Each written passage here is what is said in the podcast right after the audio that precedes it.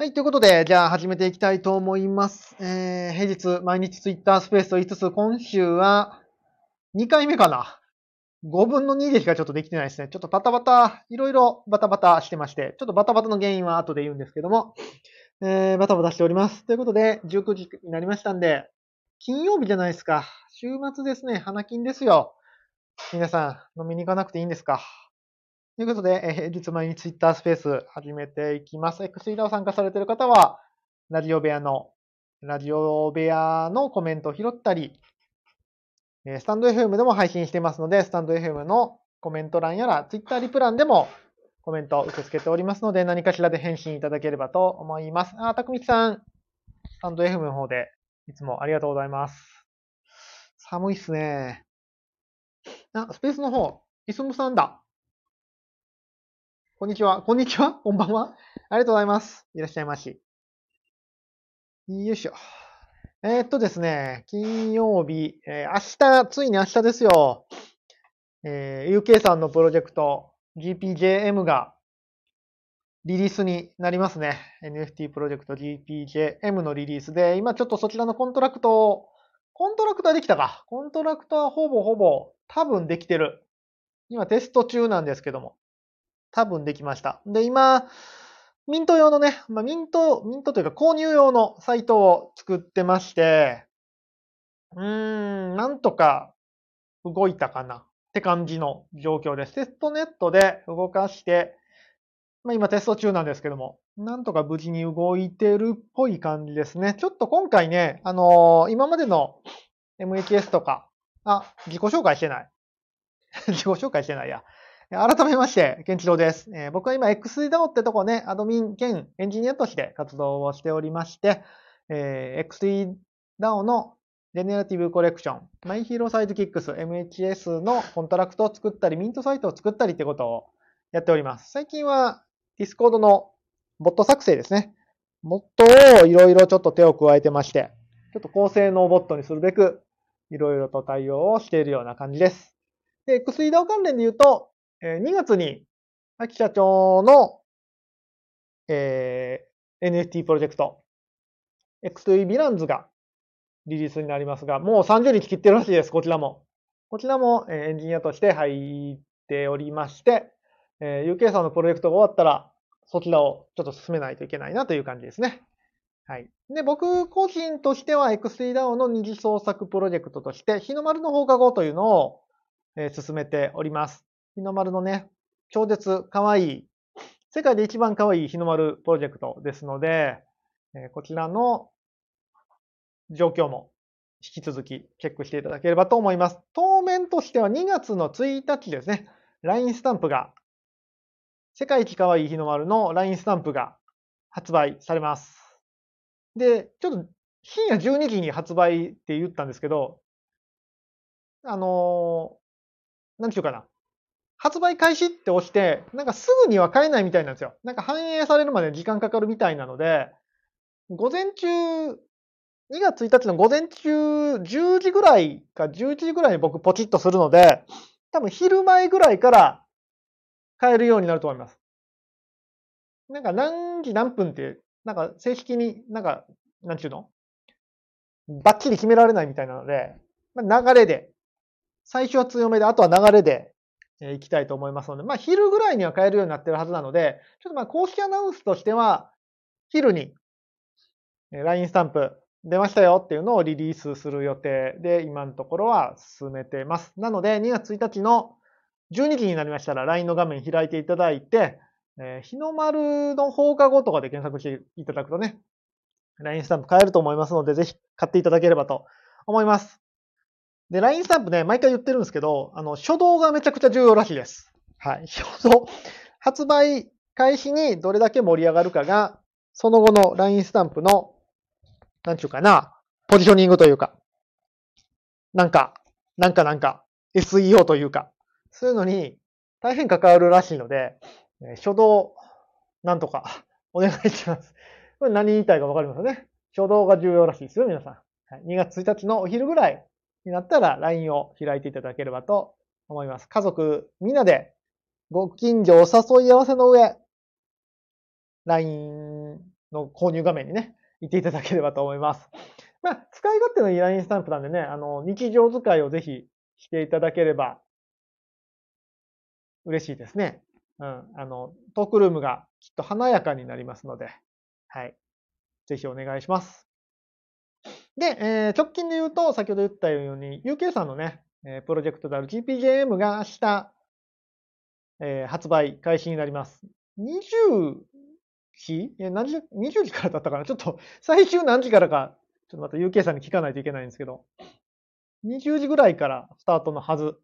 うん。で、そこに向けて今、コントラクトを作ってプログラミングをね、進めてるとこで、なんとかミントができる状態まではテストネットの方でね、してる感じです。まあ、今回ね、あの、その先ほど言いかけたんですけど、まあ、MHS とか、えー、他のね、えっと、僕が関わったところで言ったらなんだ、イグクエストとか、イグとか MHS とかと違って、大量に売るって感じじゃないですよね。ジェネラティブ NFT で、まあ MHS だったら1万体をね、ババババって売るんですけども、そういう感じではなくて、一点一点販売をしていくような形になってまして、今回、何点出るのかな販売予定としては10、ん？ちゃちゃちゃちゃ。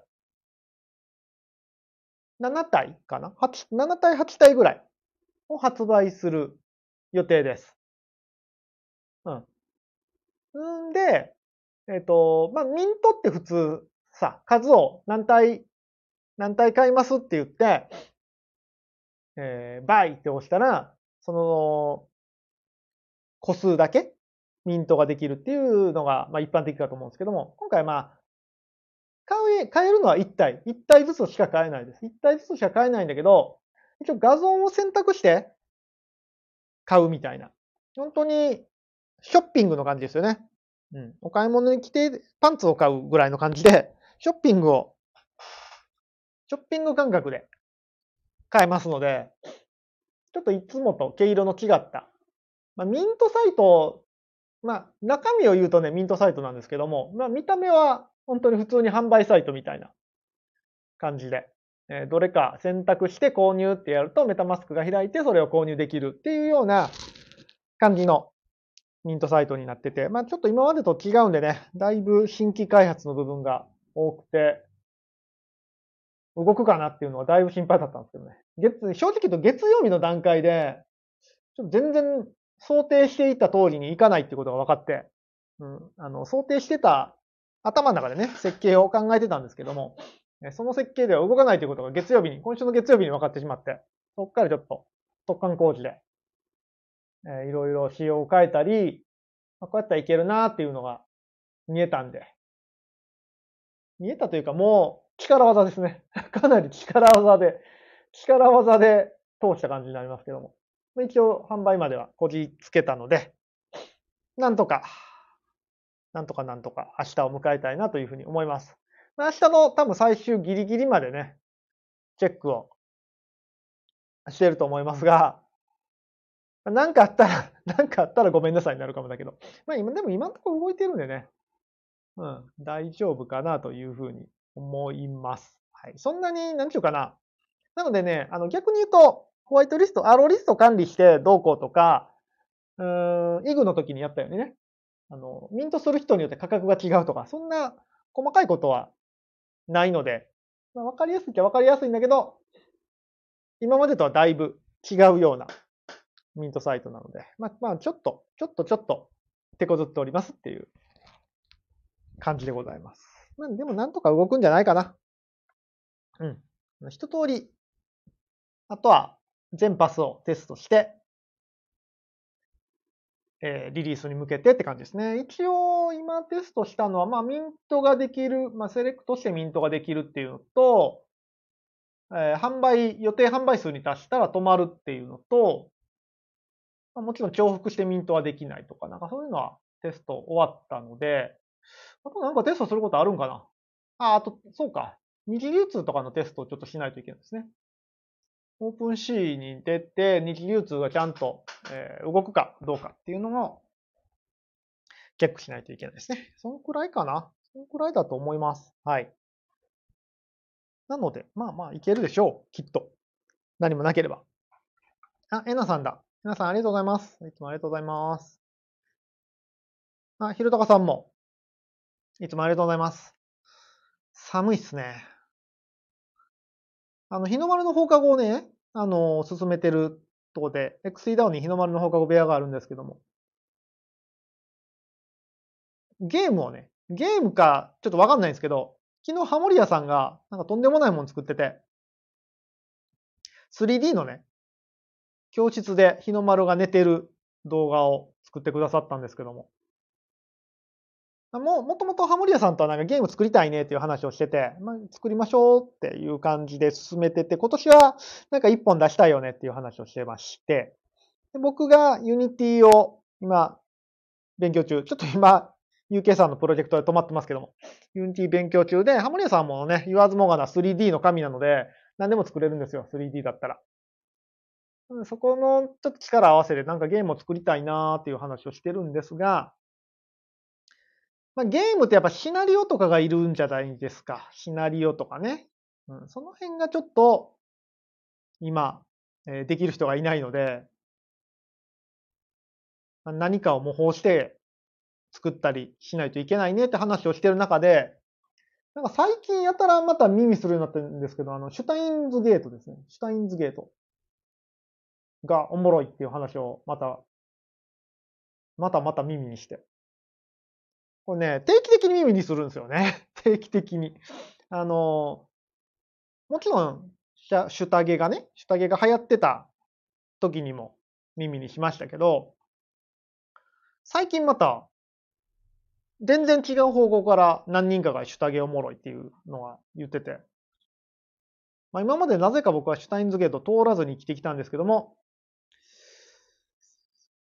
ちょっと、あの、勉強のために、勉強のためにやろうかなっていうふうに思ってますが、アニメもあるんですよね、アニメ。アニメもあって、もともとゲームなんですよね。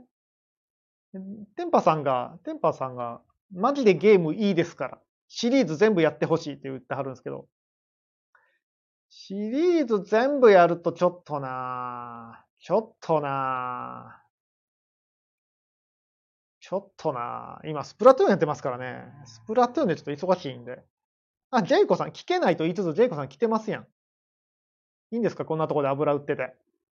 花金ですよ。みんなと、みんなと飲みに行った方がいいと思いますよ。やっぱ金曜日はね、ちょっと人数少ないですね。金曜日はばなんか集まりが悪い、みんな。忙しいんでしょうね。ということで、お 寒いっすねっていう話をしてそうってジェイコさんがこう予想してるけど、そんな話一切してないですよ。そんな話もう一切してない。全く。無です、無。無です。ビール飲んでますよね。やっぱ花金ですからビール飲みますよね。何の話しようと思ってんだっけな。今日はね、何の話しようかなと思って、そうそう、AI ですね、AI。最近あの、ちょこちょこ、あの、うちのチャンネル、あの、チャンネルちゃうわ。スペースってチャンネルって言わへんね。なんだろう。うちの、このライブ配信で話題になってる AI。AI、ね、あの、ツイッターでもちょっと僕、先日書いたんですけど、AI の進化の速度を正直舐めてました。舐めてましたね。いやいや、もうだいぶやばいとこまで来てますね。AI が。で、これは、あのー、えな、えなさん、ラジオ部屋で残念ながら寒いっすねの話はしてないです。さすがえなさん、わかってる。あ、日の丸くんがツイッタースペースの方来てくださいました。日の丸くん、2月1日 LINE スタンプが出ますよ。これ、あの、日の丸の放課後オフィシャルアカウントですので、えーまだフォローされてない方はぜひ、この日の丸くんのところ行って、フォローしといてください。あの、タイムラインを、タイムラインを癒しにするアカウントですので、いろんな人に絡みに行って、タイムラインの癒しをしております。で、フォローしてるとね、あの、日の丸くんから、いろいろ頑張れやらなんやら、応援メッセージが届いたり、癒されたりするので、あの、ぜひフォローしていただけるとタイムラインが癒しで見切ると思います。やったーですわんって帰ってきた。日の丸ね、あの、だんだんキャラがね、立ってきたんですよ。今、あの、な、な、なんちゅうかな、日の丸の、まあ、行動規範というか、喋り方とかをね、徐々に徐々に決めてるところです。こういうのは、ある程度ね、時間経過とともに固まってくるんだと思うんですけども、まあ、方向性というか、我々が作る日の丸は、こういうキャラクターだよっていうのをね、今一生懸命固めてるところです。あのー、ちょっと前に出てたの、なんだっけな。えっとね、あ、そうそうそう。日の丸ってなんやねんっていうと話からね、先日ちょっとやってまして、日の丸っていうのは、あの、種族。種族ってことになりそうですね。日の丸の放課後では。わかりやすく言うと、あの、ポケモンのピカチュウみたいな感じです。ピカチュウいっぱいいるじゃないですか。一体じゃないですよ。あんな感じで、日の丸もいっぱいいる。で、それぞれ個性があって、こう、日々ね、立派な日の丸になるために、精進してる。まあもう、そ、そ、その中には、ちょっとやさぐれてる日の丸がいたり、なんだろうな、おっちょこちょいな日の丸がいたりっていう感じで、ちょっといろんな日の丸日の丸がいる。で、一応主人公日の丸もいて、名前は日の丸なんですよね。っていうような世界観でいこうかなっていう話をしてます。ちょっとわか、まだ決まってるのかわかんないですけどね。こういうあの世界観作るの得意な人、ぜひ、日の丸の放課後来てください。日の丸の放課後ね、えー、っと、今足りてない人は、えっと、イラスト、漫画描ける人でしょ？ネームを清書できる人でしょ？あと、話作れる人でしょ？シナリオライターでしょ？あとなんだろうな、えー、ガヤガヤする人も足りてないし、えー、あとは何が足りてないかな。拡散してくれる人もね、足りてないし、いろいろ足りてないです。いろいろ足りてないので、ゲーム作る人も足りてないしね。ちょっと、頑張って人は、人も集めていかないと。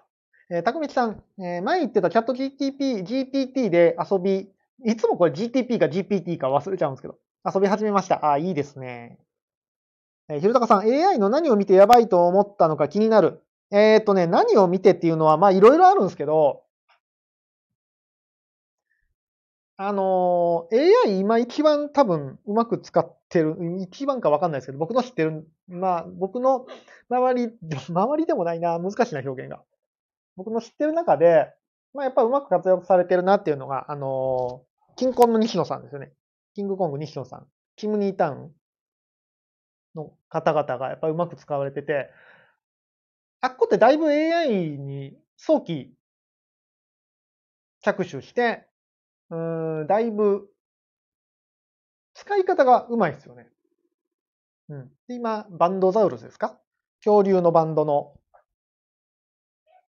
えー、な、あれはなんちゅうんだろう、プロジェクトをやってはるんですけど、まあ、いろんなものをね、あれは AI で作るっていう話なんですけど、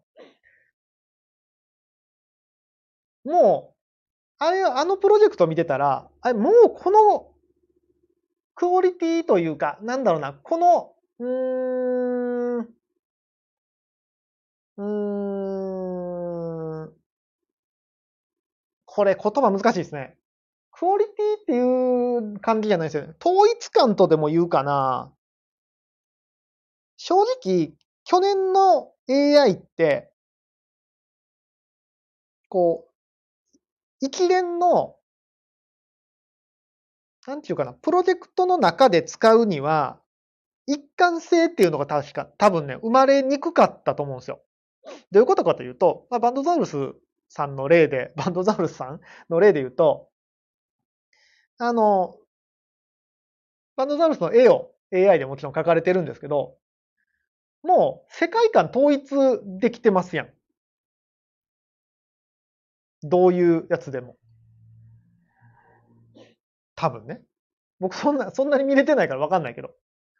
どういうことかというと、あの、例えば、えー、っとね、コンセプトアートなんか AI 得意だと思うんですね。こういう頭の中のやつをなんとなく絵にしてくれるみたいなのは。うん。っていうのが多分去年だったんですよ。で、そのコンセプトアートを元に、えー、人間のイラストレーターがいろんな絵に展開していく。例えばそうだな何がいいかなそれこそ日の丸の放課後で例えましょうか。日の丸の放課後で例えると、えー、日の丸が住んでる学校っていうのを、まあ、AI に、えまあ、学校じゃなくてもいいか。日の丸が住んでる街みたいなのを AI に何パターンか書いてもらって、みんなであれやこれや言って、あ、これの、この AI が作った絵いいね、みたいな話になって、じゃあこれでいこうってなったら、そっから横展開していくのは結構人間の仕業だったりすると思うんですね。これなぜかというと、あの、統一感を持たせて横展開っていうのは、去年の AI はあんまりできてなかったと思うんですよね。うん。どうしても作風がガラッと変わってしまうとか、まあ、僕が知らなかっただけかもしれないですけどね。その、うーん、うまく横展開っていうのができてなかったように思うんですよ。それが多分今年、もうちょっとしたら、その横展開能力みたいなのが AI できるようになる気がします。ただそれは、えっ、ー、とね、誰でもできるかって言ったらそうではなくて、AI 作る、AI を使うのが上手い人なら、こう横展開していけるみたいな。ちょっと言葉難しいですね。あの、うまく伝わってるかわかんないですけど、どういうことかというと、あの、点はね、こう、プロダクトを進める上で、AI は点の情報は多分出せたんですよ。去年でもね。去年でも出せたんだけど、今後多分それが線の情報が出せるようになるような気がするんですね。一貫性みたいな。うん。そうそう。ように出せるんだけど、それを多分ね、うまく使ってやらないと出せない。なので、僕ら何がいるかって言ったら AI を使いこなす能力。これがすごくね、いるようになるだろうなっていうのを思いました。で、えっと、僕、去年、えー、去年の末とか、まあ、今年の頭ぐらいは、そういう AI の使われ方ってまだ来年ぐらいかなとは思ってたんですよ。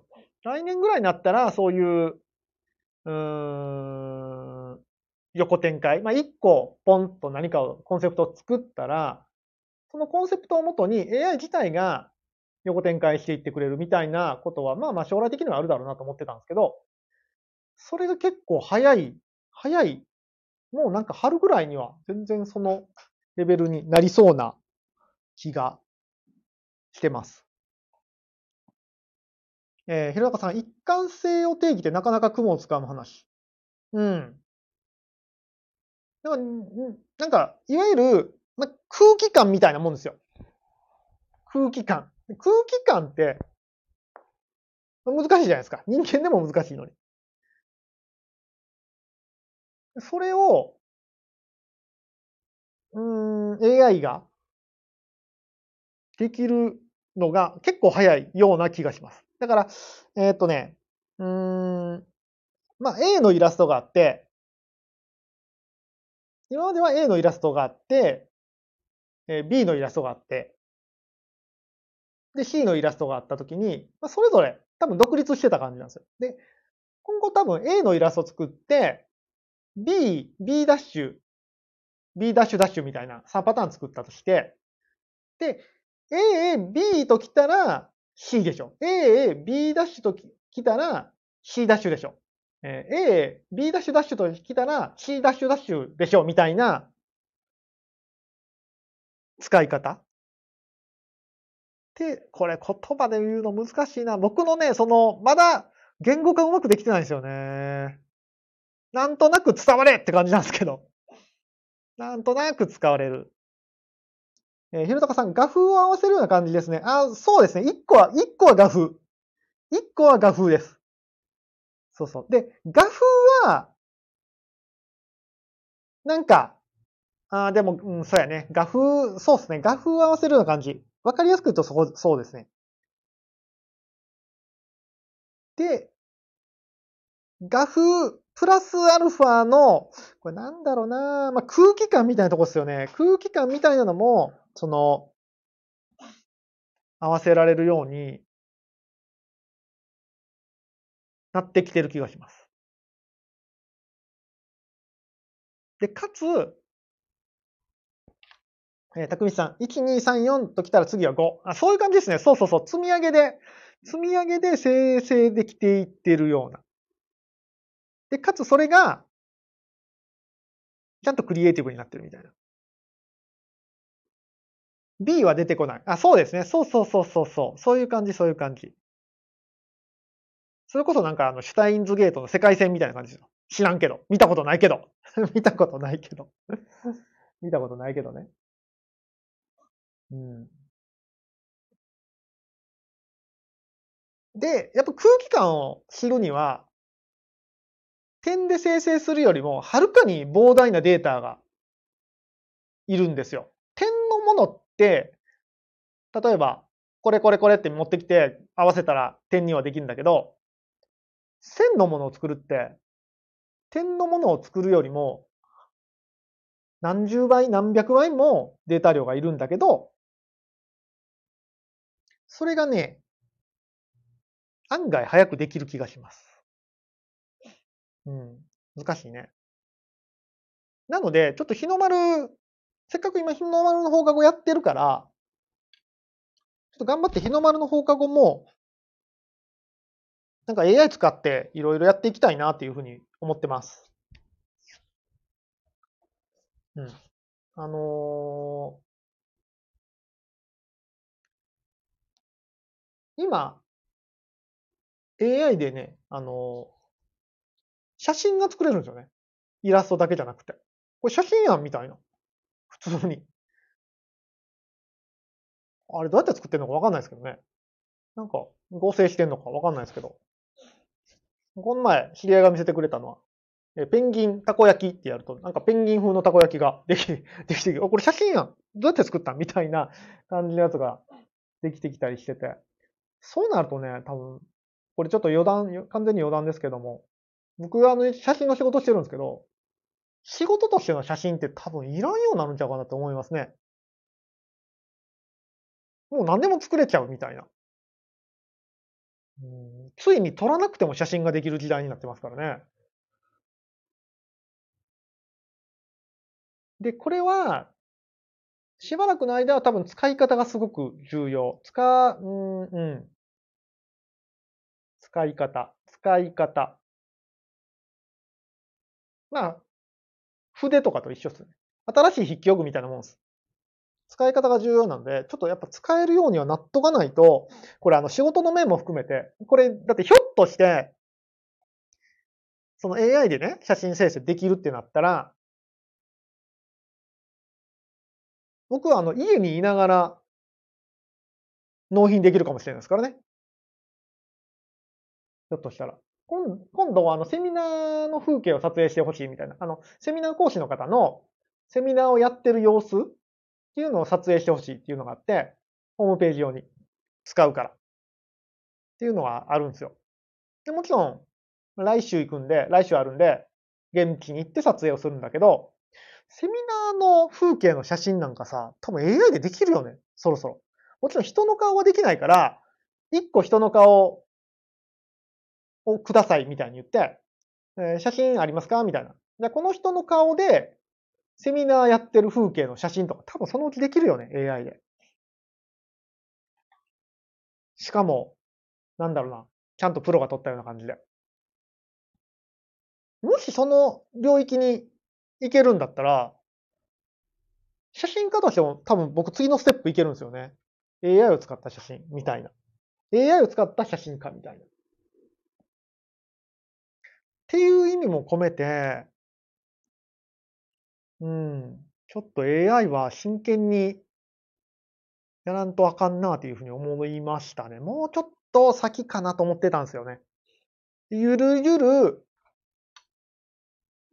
その AI、実は AI だよみたいなのがゆるゆるやってくるかなみたいと思ってたら、結構もう今年の夏ぐらいには一般層にも普及するんじゃないかっていうぐらい、一般層が見ているものが実は AI だったみたいなことになるんじゃないかなっていうぐらい、ものすごく早いですね。ものすごく早いという印象を受けました。で、これ早い、流れが早いとどうなるかっていうと、いわゆる格差が広がるんですよね。ゆっくり進むものってなかなか格差できないんですけど、一気に広まったものって、本当に、うん、できない人とできる人の差がものすごく激しくなるんですよ。でそうなった時に、まあ、できる側にいたら、すごく旨味も うん、下水話をすると旨味もあるということだと思うので、なんとかね、ちょっと頑張って使う側に行きたいなというふうに思いました。はい。まずは、まずはチャット GTP と GPT と、ダリーですね。ダリー、ダリー、何やったっけ？画像合成するやつはね、結構やばい。うん、文章もやばいですけどね、コーディングいらないからね、もう。サンプルコードとか出してきてくれるからね。えー、っと、ひろたかさん、出た去年一番、え？去年一番謎な流行語。あ、去年でしたっけ？え、世界戦？世界戦で去年？世界戦ででもみんな使うようになったよね。え、ジェイコさん。え、これはケンチロさんにそう言ってって言われましたよね。あのね、みんな、みんな読み合いがえぐいね。読み合いがえぐいな。読み合いがえぐい。えー、たくみさん、画像サイトいらなくなっていいですね。あ、そうそうそう、ストックフォトって多分なくなるよね。ストックフォトと、あの、イラスト、イラスト、ん？ストックイラストみたいなやつ。なくなりますよね。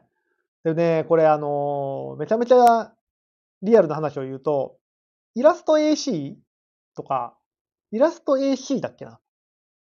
とか、〇〇 AC っていうサイト、有名なサイトあるかと思うんですけど、あれね、僕の知り合いがやってるんですよね。僕の知り合いがやってて、ベラポーにそれで儲けてるんですけど、イラスト AC、なくなるかもね。ひょっとしたら。いやー、なくなったらあの会社やばいやろうな。怖い怖い。えー、ひろたかさん、ああ、目の補正を AI がやってくれたらいいですね。写真は全然見た目と違う。写真は全然見た目と違う。目の補正？見た目通りに撮れるって感じ？それはね、またね、またちょっと別の問題が出てきますね。えー、たくみさん、今カメラ、え、今カメラ目線にするやつ流行ってますよね。あ、そうなんですか。僕全然知らんわ、そういうの。やっぱあかんな。ちょっと情報、ちょっと皆さん、 wanted、wanted ですよ。AI に関する情報を僕に教えてください。これ、今すごいみたいな。あ、X3 ダウンにもなんか AI で絵を作る部屋ありましたよね。ちょっと最初の頃見てたけど、最近見てないな。そこで、そこで頑張ろう。出た、知らんけど。ひろたかさん知らんけど。えー、ポコさん。写真から AI でアバターを作れるとか、お犬の写真をぬいぐるみにしちゃう AI とか今流行ってますよ。そんなん流行ってんねや。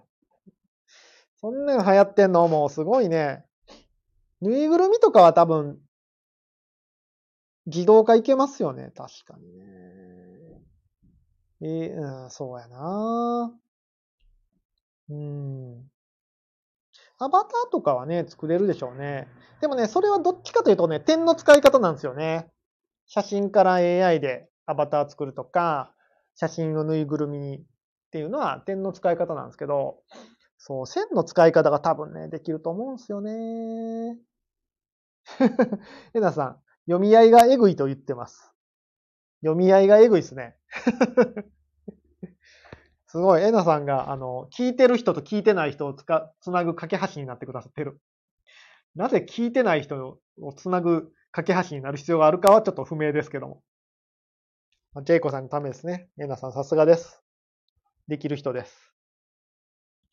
という感じで、ちょっとしばらくは AI の情報も拾いつつ、あの、皆さんにもこんな、こんな AI のニュースありましたとか、こんな面白サイトありますみたいなのがあったら、ぜひ、えー、Twitter やら、Discord やらで教えていただけると嬉しいですね。うん、日の丸の放課後も積極的にね、AI を活用していきたいというふうに思います。あの、ネームを作ったら勝手に清書してくれる AI とか欲しいですね。早く誰か作ってくれへんかなって思いますけども。まあまあまあ、目標の目標はね、AI を作る側に行きたいんですけど、それはちょっと個人では厳しいような気もするんで、まずはしっかり使えるようにね、皆さんと一緒になっていければなというふうに思います。さあさあ、今日はこんな感じかな。いやー、ジェイコさんいないから言うけど寒いっすね。そう、今スタジオなんですけどね、さっきも言ったけど、あの、うちのスタジオね、あれなんですよ。あのー、もう築年数がだいぶ古くて、で、まあ、なんだ、修繕工事とかよくやってるんですけど、去年、おと、おととしか、おととしもなんかちょっと雨漏りが来て、うん、壁紙張り替えたりしてたんですけど、ちょっと古いんですけど、隙間風がね、やっぱね、これどこが空いてるか全くわかんないんですけど、隙間風が来るんですよね。冬はね、めっちゃ寒いんですよ。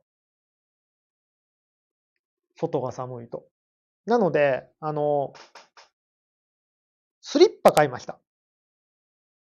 USB、USB つなぐと発熱するスリッパを買いました。アマゾンで。僕ね、あの、末端冷え性、末端がめちゃくちゃ冷えるんですよ。手の指の先とか足の指の先。もう痛いぐらいに冷えるんですよね。冬になると。で、足先とかだけ温めてるとだいぶマシなんですけど、それがね、あの、スタジオにいるとエグいんで、こう電熱スリッパを買いました。めちゃめちゃ、めちゃめちゃいい。めちゃめちゃいいっすよ。で、発熱スリッパ。あ、ポコさん。ポコさん、発熱スリッパ欲しいやつ。めちゃめちゃいいっすよ。めちゃめちゃいいんだけど、あの、1点何点があって、あ、えなさん、ケンチロさんから寒いっすね、いただきました。バラしちゃダメです。バラしちゃダメですよ。ジェイコさんがいないからこう寒い話をし始めたのに。もう、えなさんいい人なんだから。そう、発熱スリッパね。3000円ぐらいかな。まあまあするんすよ。そう。あのね、ポコさん、コードレスになりますか？そこなんですよ。そこ。そこが、やっぱまあ、当たり前なんだけど最大のネックで、一応これ USB の給電なので、あの、モバイルバッテリーをつなげれば、全然あの、なんちゅうの？歩き回ったりできるんですよ。うん。コンセントから取らなくても、モバイルバッテリーつなげれば歩き回れるんだけど、まあ言うても、足の甲からね、こう線が出てるんですよ。足の甲から。そう、足の甲から線が出てて、このね、配線をね、どうするかが、非常に悩ましい。ポコさん、有線か。そう、有線なんですよ。そうなんか無線で、無線で給電できたら、まあ、それは一番いいっすけどね。有線でこれ、かかとからね、線が出てて、ポケットのモバイルバッテリーに線が繋がってて、でもこれがね、非常に囚人。もう囚人感が半端ない。囚われの身ですよ。なので、動くのがすごく億劫になります。そこが最大のネックかな。だから、こう、パソコン、僕、プログラミングするときは座ってやるんですよ。普段は立って仕事するんですけど、プログラミングのときは、あの、座って仕事するんですけど、その時はね、めちゃくちゃいいですね。座って作業するときとか、多分家でご飯食べてるときとかは、めちゃくちゃいいと思います。ただ、トイレに行くのが非常にめんどくさい。あの、ちょっと歩くのがね、めっちゃめんどくさいんですよね。えー、えなさん、神回って言っとくといいですよ。あ、いいですね、それ。あの、神回って、ジェイコさんいないときは神回って言っとくといいです。えー、ポコさん、デスクワークの時に足のヒーターと、え、デスクマットのヒーターを買いました。あとは足先だけなんですよね。ああ、めっちゃわかります。僕もね、あのー、デスクワーク用に、いろんな、いろんなあったかグッズ買ってきました。それこそ、あの、なんちゅうの、電気ブラケット、電気ブラケットみたいな、ちっちゃいブランケットみたいなとか、デスクマットはまだ買ってないなそうそう、足先がね、あったかいと結構もうそれだけで十分。な感じです。ただね、そう、ただもうこの囚人、囚人感が、囚われのみ感がちょっと辛い。でもそれを、それを、僕の場合は、それを、えーあってもあまりやる快適、快適です。ぜひ、足先が冷える方は、電熱。でもあれかな、あのー一番いいのは、なんか回路、回路、回路ってやっぱすごいっすよね。あの、鉄で温まる、温まるやつ。鉄で温まる回路は、あれはもう最強やね。使い捨て回路、いわゆる。コス、コスト面も。ほんと寒いのダメなんでね、いろんなこう発熱グッズをね、検討はするんですけど、最終的にコスパとか使いやすさ考えるとね、使い捨て回路に行くんですよね。なんだかんだで。使い捨て回路最強でしょ。安くて、長時間あったかくて、電気いらない。無線。最強ですからね。白こたつ買いました。知らん。白こたつってあるんですかこたつのくせに足先が冷たい。ダメじゃん。足先だけっすよ。むしろ。むしろ足先だけ暖かかったら、もうオールオッケー。あ、なんか寒いと思ったらいつの間にか、あの、なんだ、白電熱スリッパの電源が切れてる。なんでやろ？なんで電源切れて、あ、これか。タイマーがあるんさ、タイマー。3時間で切れちゃうんすよね、これ。3時間で切れちゃったんだ。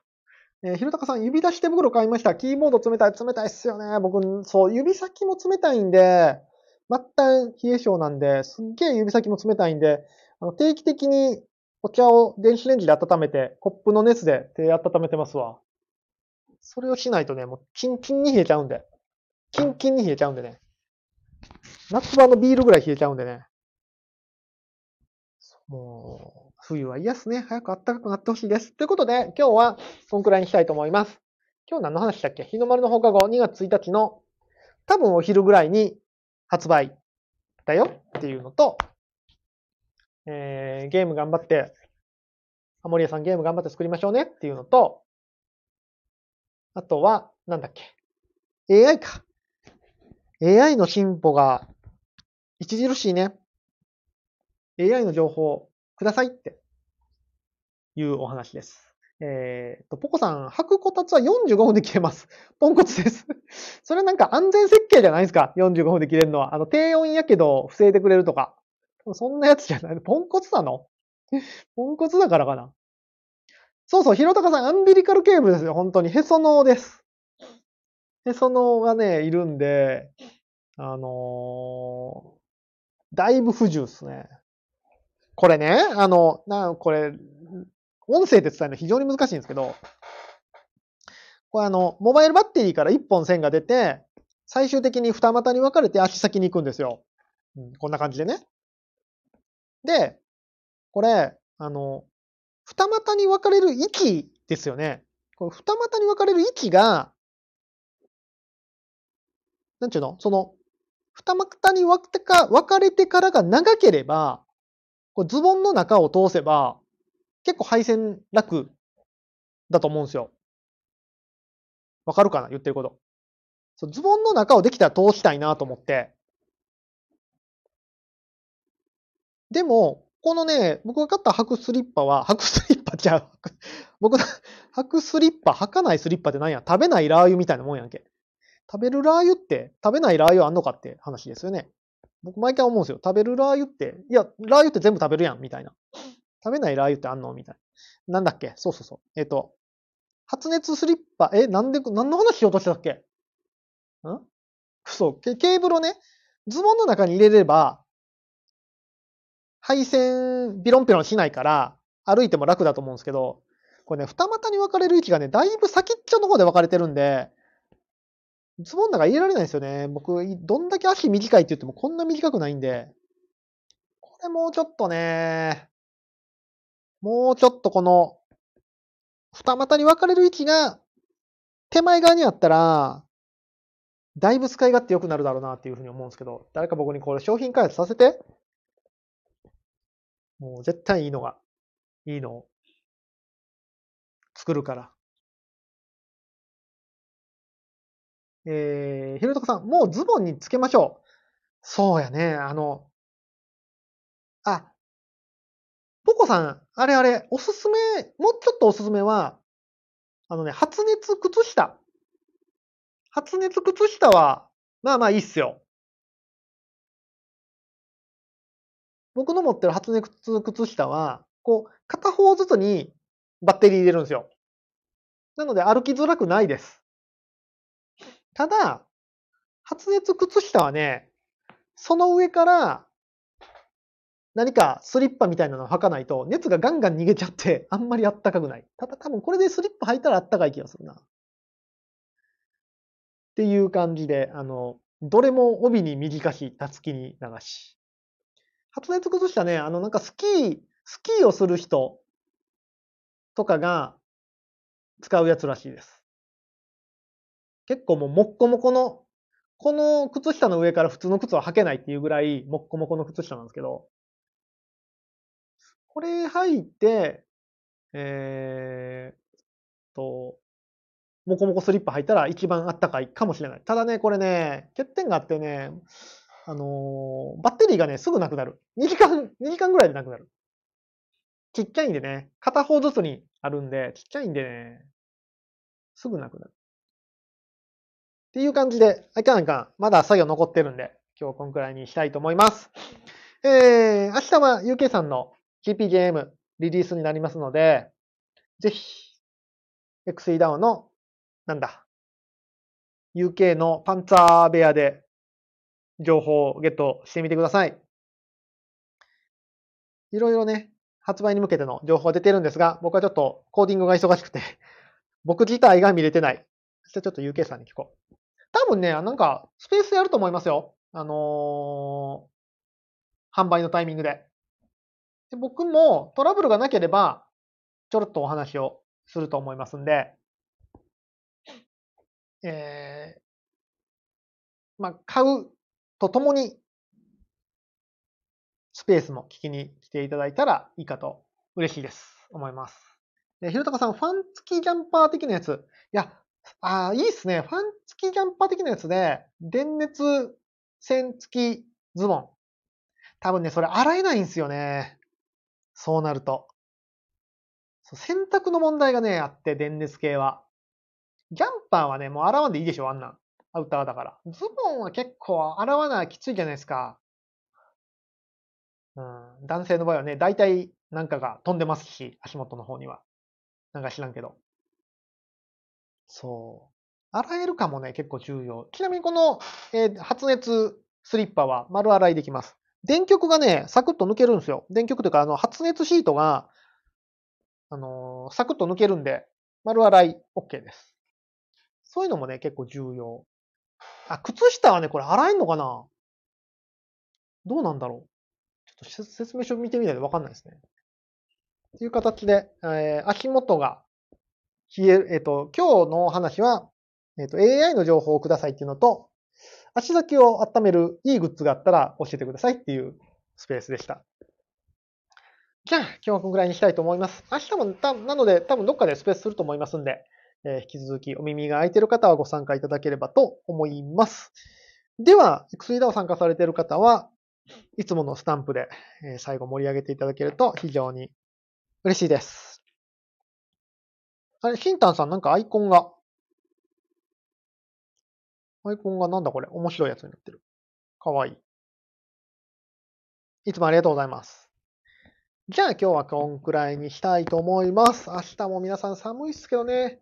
大阪寒いだけで雪積もらないっすね。